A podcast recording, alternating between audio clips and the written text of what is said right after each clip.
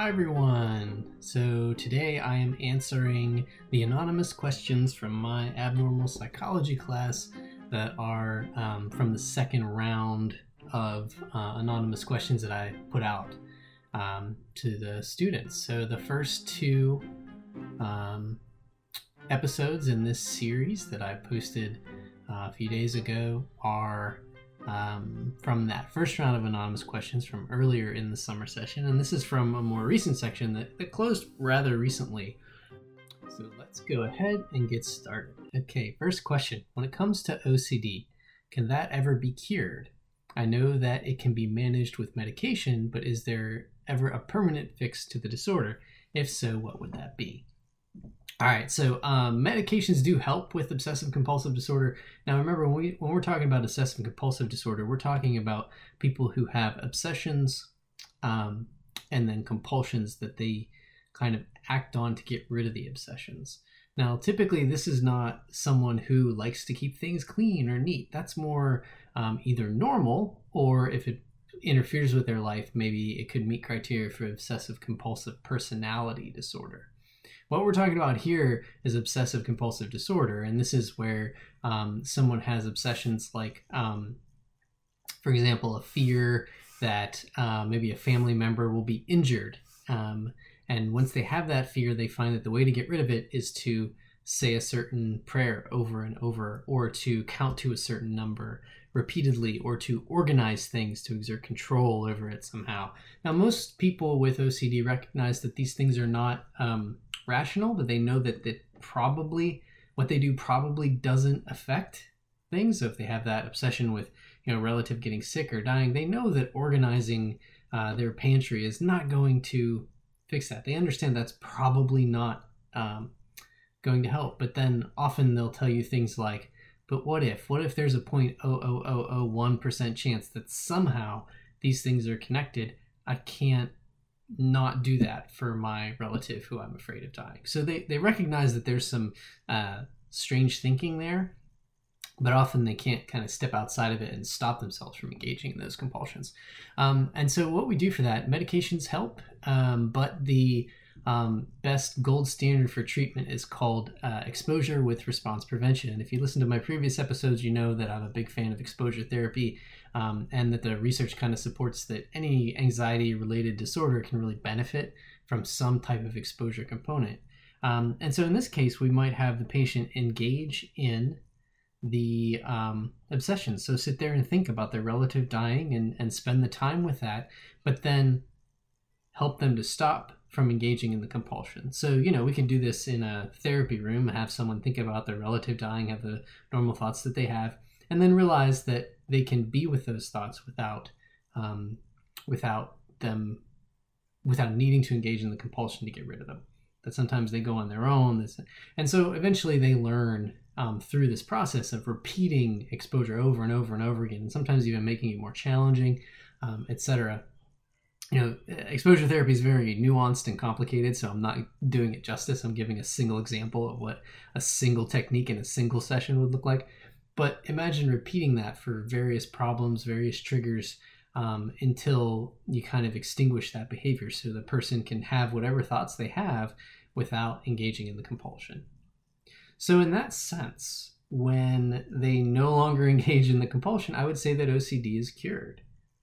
But someone who's experiencing OCD may need to keep an eye on themselves and be cautious that they might not developed other obsessions and compulsions, to know the signs that they might be doing that and to engage in exposure very readily in order to keep it from happening again. So I would say it's cured, even if the person has to be attentive to it um, to make sure that it stays that way. And I would argue it's the same way with lots of different issues, lots of different mental and physical health issues. For example, if um, uh, let's say we have uh, we are overweight or are in the obese range, if we go ahead and lose weight, then we no longer have obesity, right? But we probably need to keep an eye on it to make sure we don't fall into old eating and physical activity habits that, that cause us to gain back weight. Same thing with a mental health issue. If we had if we had an experience of depression or an anxiety disorder or something like that, then when we find the ways to work through it, maybe with therapy, we combine that with medication, however we do that, um, you know, we may have to, it's not just gone forever. We need to be cautious with how we live our lives to make sure that these things stay away. So I would consider that cured. Um, maybe the, bi- the biological predisposition doesn't go away, but I would say if the symptoms aren't there, then neither is the problem, and therefore I'd consider it cured. Next question. How do you know when you should seek therapy for something? For example, how do you know if something is worth getting help for or if it is something that will pass? Um, hmm, very good question. Um, personally, my personal answer to this, if there is something that bothers you about yourself and you want to change it, then it's worth seeking therapy for. Now, I say that in an ideal world. Um, in the world that we actually live in, there are not a lot of therapy resources out there. We can they're there, but they can be hard to contact, and in some cases they're expensive. But usually they're not too bad if you have some level of means. Um, so I would say if there's something that you want to change about yourself or about your life, it's worth seeking help for it.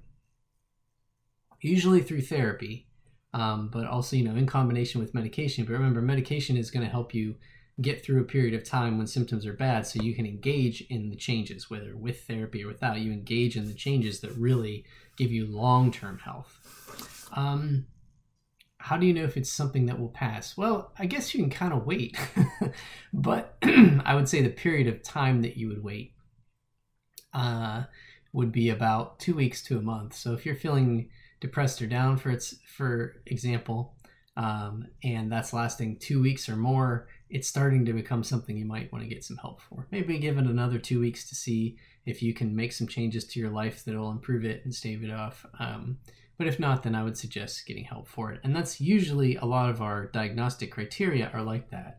So for depression, it's depressed mood, more days, um, most of the day, nearly every day for two weeks or more. Um, for a lot of the anxiety disorders, it's it's very similar um, and those kind of things that might be a short fuse. I think if if you go two weeks and then you set an appointment, you're probably not going to see that person for another you know few weeks maybe, depending on what kind of opening they have. So it'll give you some time to really see if it's something you want to kind of seek help for um, or not. I'd say an exception to that is bereavement. Um, you know, if we have a, a, a loved one um, uh, dies, then I think that you know the normal grieving process is different for everybody and it can take some time. If it if that grieving process really starts to interfere with your life then seek help. But if it's something where you're feeling bad all the time you're thinking about them a lot uh, you're feeling sad when you think about them i mean that's the grieving process. Now again if it really starts to interfere then that's a good thing to get some help with. Um, grief therapy is you know really helpful to have someone to talk to about it to help to kind of set goals for keeping your life on the rails while you're grieving, I think can be really helpful. So if you're struggling um, with that, where it's starting to interfere with your life, I say it's it's good to seek help. Um, but um, otherwise, I mean, you've got to give yourself that period to mourn um, and to feel those negative feelings and to probably be down for a bit. Um, but if you don't feel yourself climbing, starting to climb out of that, having positive memories of this relative and and and you know kind of helping yourself to kind of um, again keep your life on the rails. Um, if that's not happening then i say it's it's good to um, to seek help. Good question there. I think that's a, an individual question that that we need to ask ourselves when we're struggling. Um, is there an end in sight?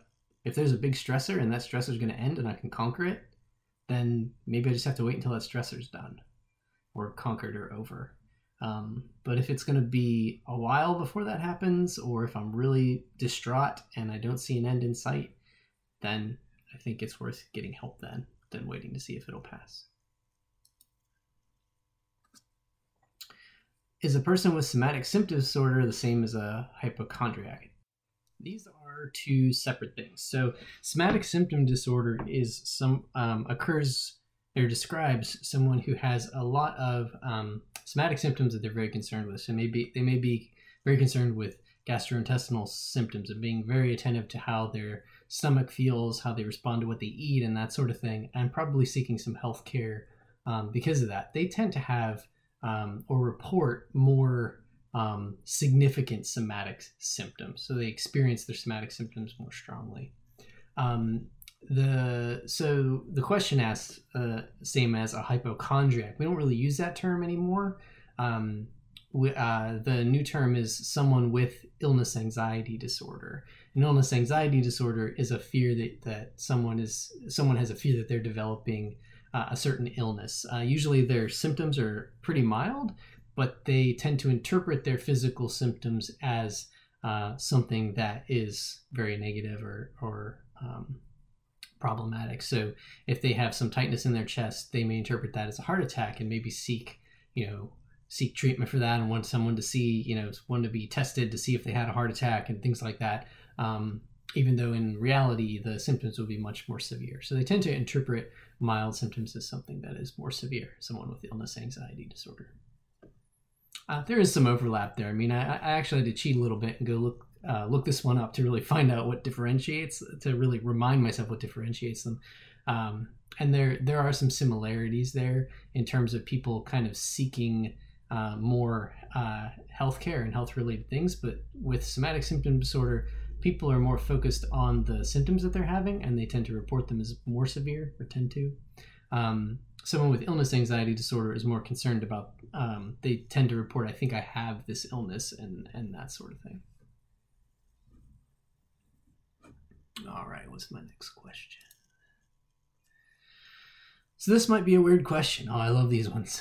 But as someone who hopes to go into medicine, I have never really been interested in a career like psychiatry because I would be worried working with patients with psychiatric disorders would take a toll on my own mental health since I tend to internalize a lot from others. I realize everyone is different, but I was wondering if you've ever experienced this in your career as a psychologist.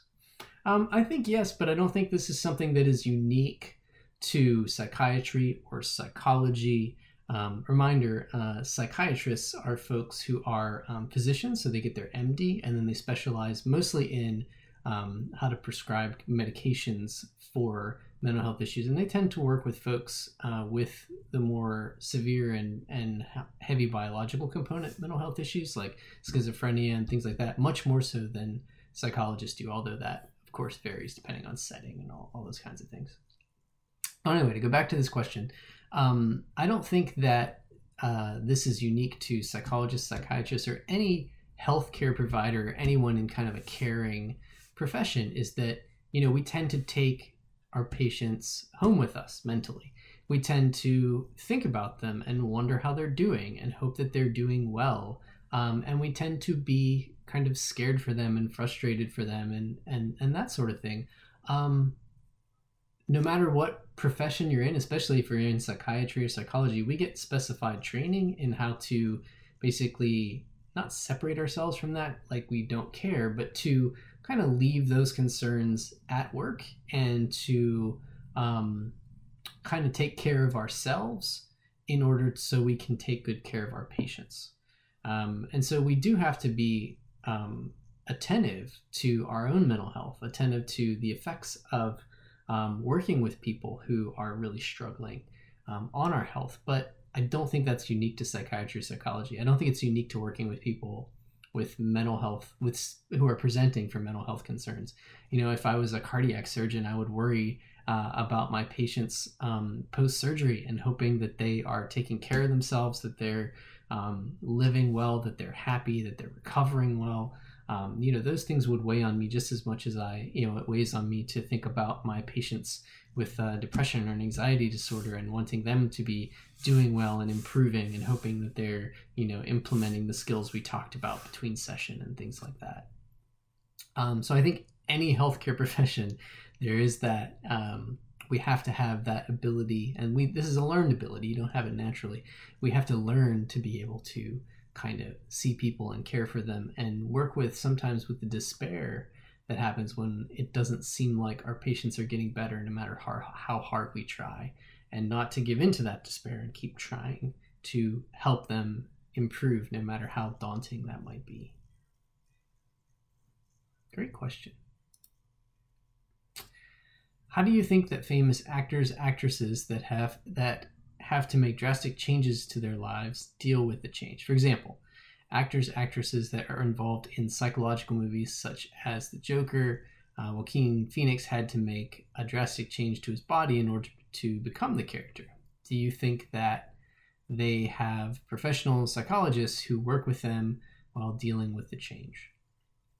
Um, I don't know if they have professional psychologists who help them deal with the change. I imagine they have someone who coaches them through the mental pieces of that. I don't know if any of those people are actually kind of trained in that or if they just have kind of learned by working with other uh, actors and actresses.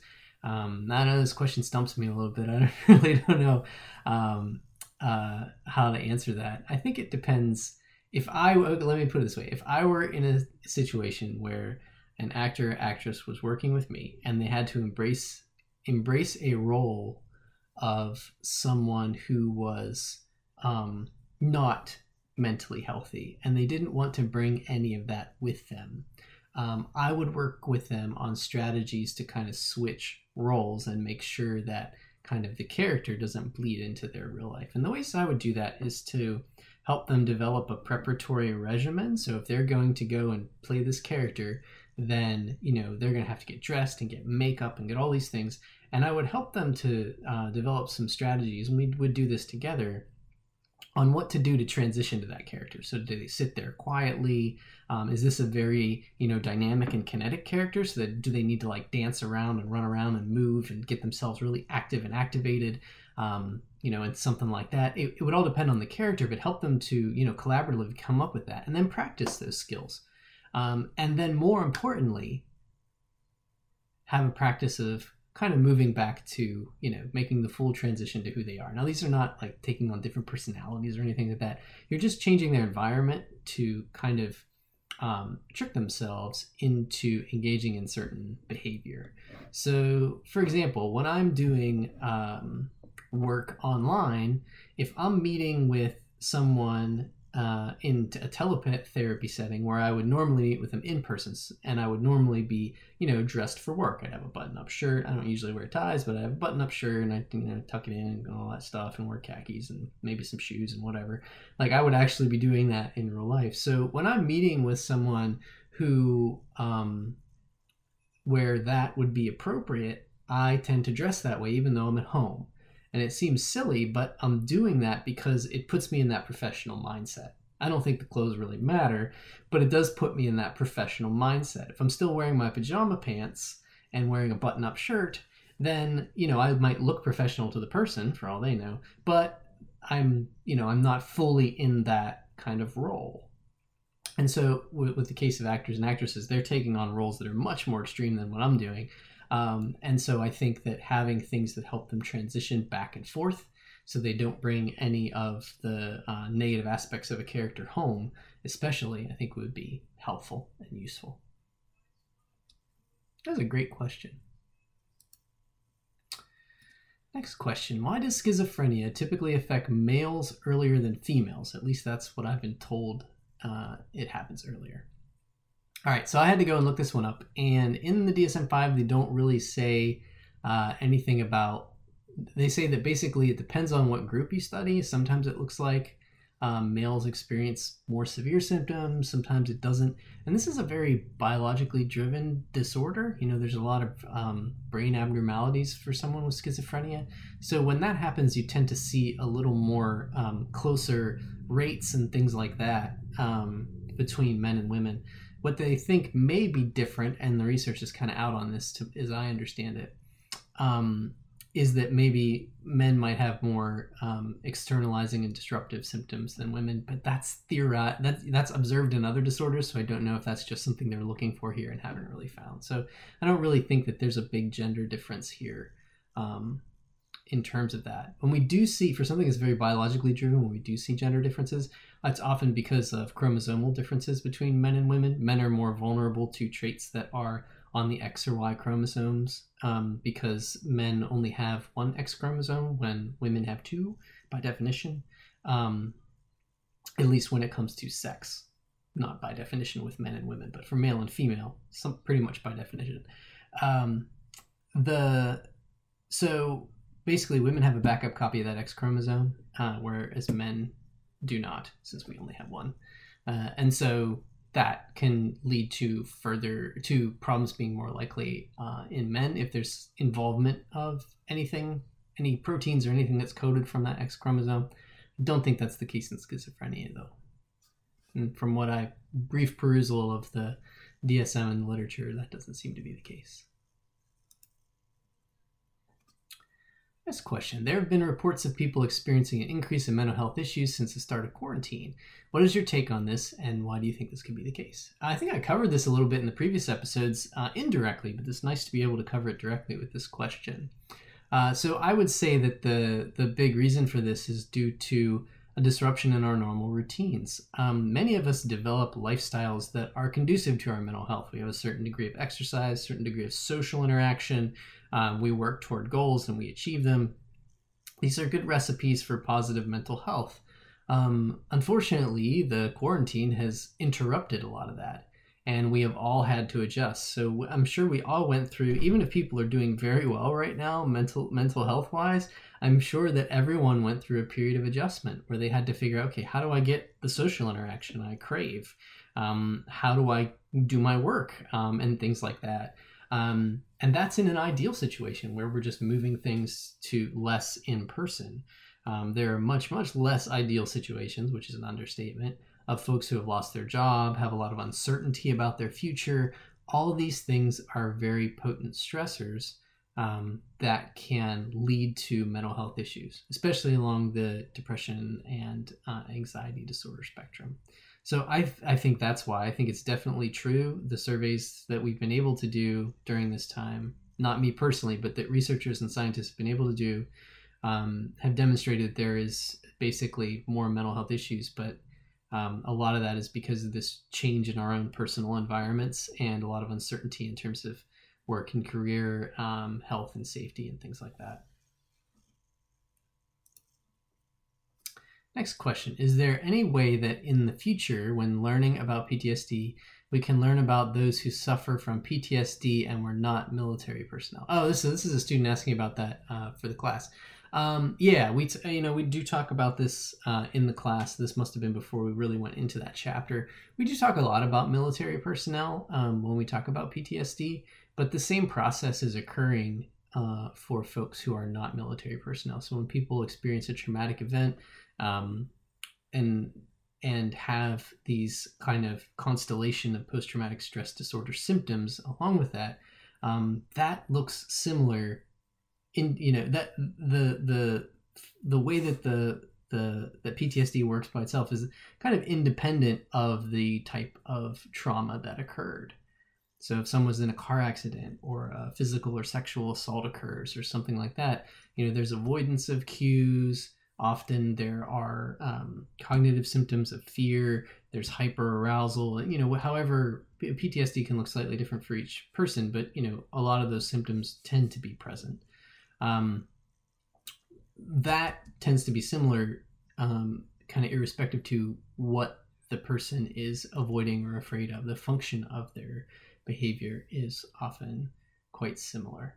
So yeah, we do cover that in the course. Um, this person probably got that like later, like probably pretty soon after I submitted this question. Um, but uh, that part is similar. The challenging piece um, with PTSD um, and a lot of the exposure based therapies is something called polytrauma. So we talk about PTSD a lot when it's like a single index trauma, like one thing happens, and that is the thing that that the PTSD symptoms kind of circle around.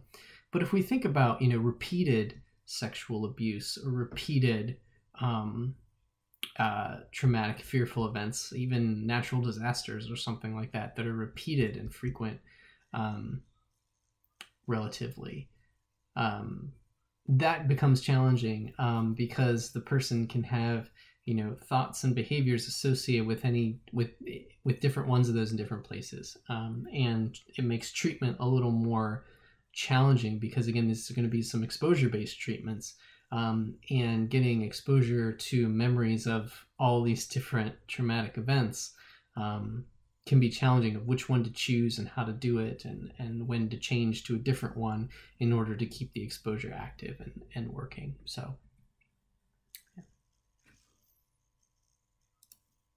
next question.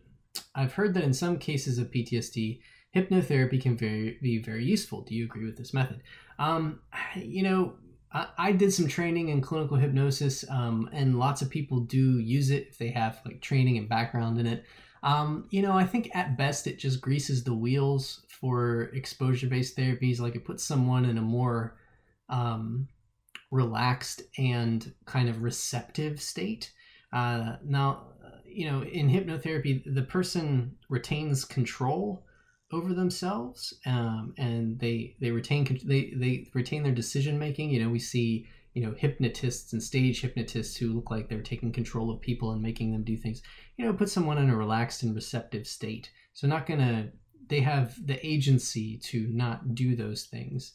Um, that still remains with them. And when it's used clinically, um, we're all uh, folks are very cautious about um, using it appropriately. I don't use it because I don't feel like it adds much, and the research doesn't really support that it adds a whole lot.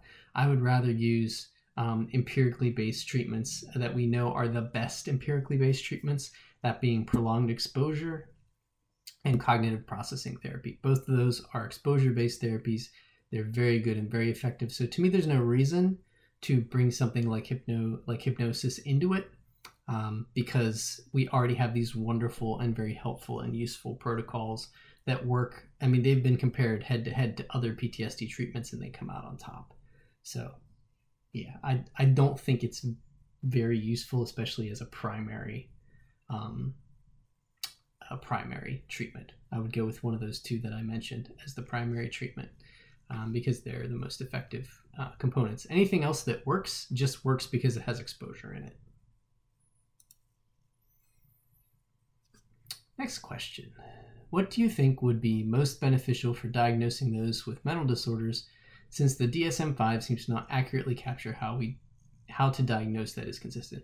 Actually, the, the DSM-5, you know, um, in the class we go over the positives and the negatives of the DSM-5. And this is the diagnostic manual that psychiatrists uh, create and that most mental health care providers use. Um, there are some, the part of the testing that goes into the DSM-5, um, or at least into the DSM-4. The DSM-5 didn't do as good a job of this, but in the DSM-4 at least, um, there are studies of, um, for example, if I give, if I show one therapist a video of someone with a mental health issue and show another therapist the same video, they would then use the DSM to decide which disorders this person meets criteria for there's scientific studies that we do that involve lots of therapists, lots of videos, and we do this over and over and over again. Um, and we calculate concordance rates. So how um, close in overlap between you know very well trained therapists there are in these diagnoses, and they don't really make it into the DSM unless they're pretty decent most of the time. There's been some controversy around this one, but I won't get into that. Uh, the ones that really stink are generalized anxiety disorders real bad like i think it has like a 50% concordance rate or something like that where there's like basically a coin flip of if you show me a video will i diagnose it accurately as gad and then show one of my friends and colleagues a video? And would they give the same diagnosis? There's like a 50-50 chance that's, that's really bad. That means it's a not a very good one. Um, it captures something important and unique but it's still it just needs so much work. Um, and then dsm-5 they tried to change the criteria to make it better, and they actually ended up making it worse um, to where the concordance rates were lower um, with the changes they made. So they had to scrap it and kept it how it has been for years. Um, so again, that's one we're working on, but um, there is, you know, it it we don't have a good alternative, and it is reasonably consistent um, in in that it's uh, a helpful and useful rubric to use. But keep in mind, I mean, these are just um, a description of symptoms that we use as a label so that we can then communicate with each other. So I can talk to a patient about what depression is and see if that's consistent with what they're experiencing. And also, I can go consult the empirical literature on depression, and I have a group of articles and books, and I mean, myriad articles and books and things like, and treatment manuals to read and use um, with my patient. So it's a tool. It's not meant to be a diagnosis um, in the sense that it um, label someone for life or anything like that. So if it's used appropriately, then any inconsistency isn't that important. It's just one piece of the puzzle in figuring out how best to treat and help and work with someone. Next question. Are there certain criteria or aspects of someone's life that brings on somatic symptom disorder? Why do all of a sudden why do they all of a sudden start to experience troubles with their physical well-being? Um, Yeah, I mean, we have some ideas of this. Um, people, um, I think, a lot of times observe other folks um, having something negative happen to them because of a physical symptom.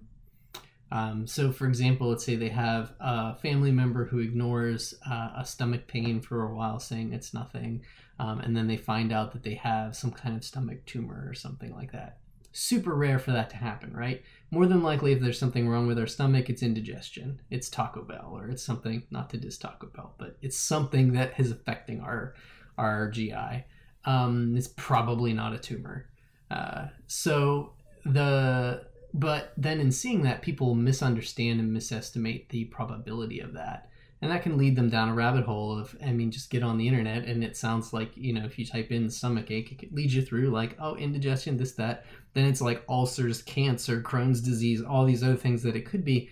And people who maybe have a little bit of a predisposition, maybe due to their experiences in the past or or things like that, or some of their concerns about health, people who have a predisposition tend to cling to those things more. Um, and then that can then spin out of control and become a cycle that kind of looks then looks like somatic symptom disorder. So it doesn't really start all of a sudden uh, as the question asks it, it may seem that way because they start expressing their concerns all of a sudden but really it's something that's been kind of um, percolating for a long period of time it's a pattern of thinking and a pattern of behavior um, mostly health seek healthcare seeking behaviors pattern of, of thinking and a pattern of behavior and none of those come out of nowhere. Those come due to someone's experience and how they've responded to those experiences um, until it becomes a, a maladaptive and problematic behavior pattern.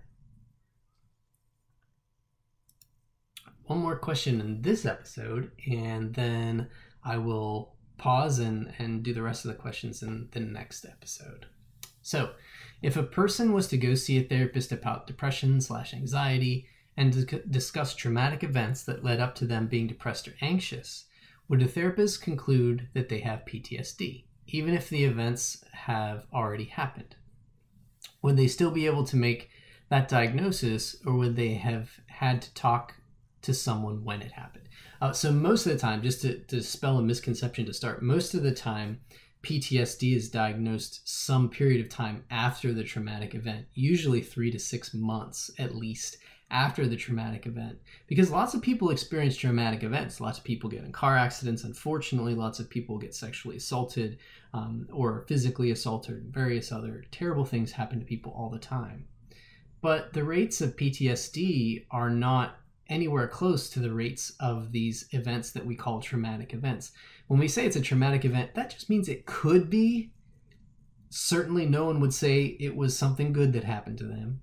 They would say it's the negative experience, but they don't all result in PTSD. And the reason is that a lot of people um, have the resources and the ability and they to push to um, I want to say get over, but to move past these things to where it's just a bad thing that happened that they don't necessarily enjoy thinking about, but it's not influencing their life in the present when someone is experiencing PTSD, then that event that happened in the past is influencing them in the present, mostly through their memories. So they have intrusive memories, intrusive thoughts. They start trying to get rid of them. So they start avoiding things. Um, their physiology is very responsive to it. They're hyper vigilant. They're cautious. They start to do things to try to control those thoughts about that thing that happened in the past. So that's PTSD.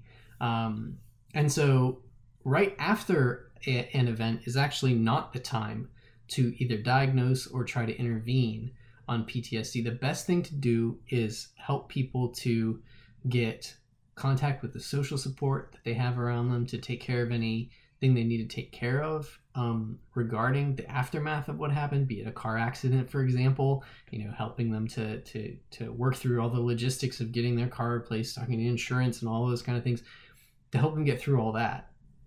Then, after that's finished, when things are back to quote unquote normal, um, that's the time to see how someone feels about that and if they're experiencing PTSD symptoms. And again, like it could even happen years later, you know, they get into another car accident and the, the accumulation of this is what causes the problems. Now, notice I said that after a, uh, an event that could be traumatic, you know depends on someone's resources how they might and i when i say resources i mean that very broadly um, i mean in terms of what kind of resources they have to deal with the situation for example insurance blah blah blah um, but also what resources they have in terms of their ability to, to um, uh, work through negative things that happen to them. So if this is someone who's experienced a few negative things in the past and they've been able to overcome it, then this is just another one and they can overcome it and work through it. Um, on the flip side, if it's someone who's experienced so many negative things that this is just the straw that breaks the camel's back and it's just an accumulation of stress. Um, I'm giving so many different scenarios because everyone is different. You know, everyone with PTSD has experienced a slightly different trauma or traumas. Um, everyone has responded differently, and it has not worked for them for various different reasons. Um, some people may just be born more physiologically reactive. Their heart rate and blood pressure spike more strongly in response to stress. Um, and so they might be more likely to develop um, PTSD because their body reacts so strongly even to the memories um, and they want to get rid of that. So they try to start avoiding things that remind them of the of the trauma in order to keep their physiology um, down and comfortable. That's not an adaptive response but it's a perfectly normal and understandable response. So um, so yeah usually people are diagnosed uh, at a later time. The first part of this question i really like because you know if the person goes to see a therapist about depression anxiety and they discuss a tra- specific traumatic event, um, would the therapist conclude they have PTSD? Not necessarily, because again, that just because it's an event that we call it we call a traumatic event doesn't mean it cause it causes PTSD or the person has symptoms consistent with PTSD. So unless they have symptoms consistent with PTSD, um, we would not um, consider that diagnosis. But even if we do, so let's say the person meets criteria for depression and they meet criteria for um, PTSD, well, then the question becomes as a therapist, which one do we work on? Because we can't work on everything all at once. Um, and so we have to choose. And a lot of times the, you know, the first thing we do is talk to the client, like which, which is, which is interfering with your life more now? Is it, you know, feeling down and depressed and, and, and out of sorts and tired and, and worthless and that, or is it, you know, these intrusive memories and thoughts about what happened to you?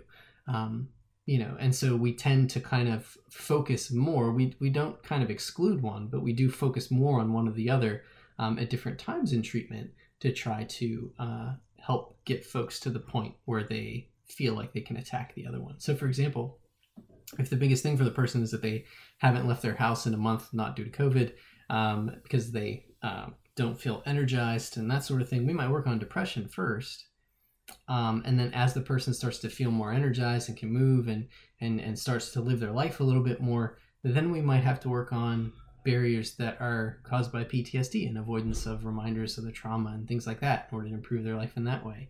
Um, and we may have to shift the focus back and forth in order to get the person functioning in the way that they would want.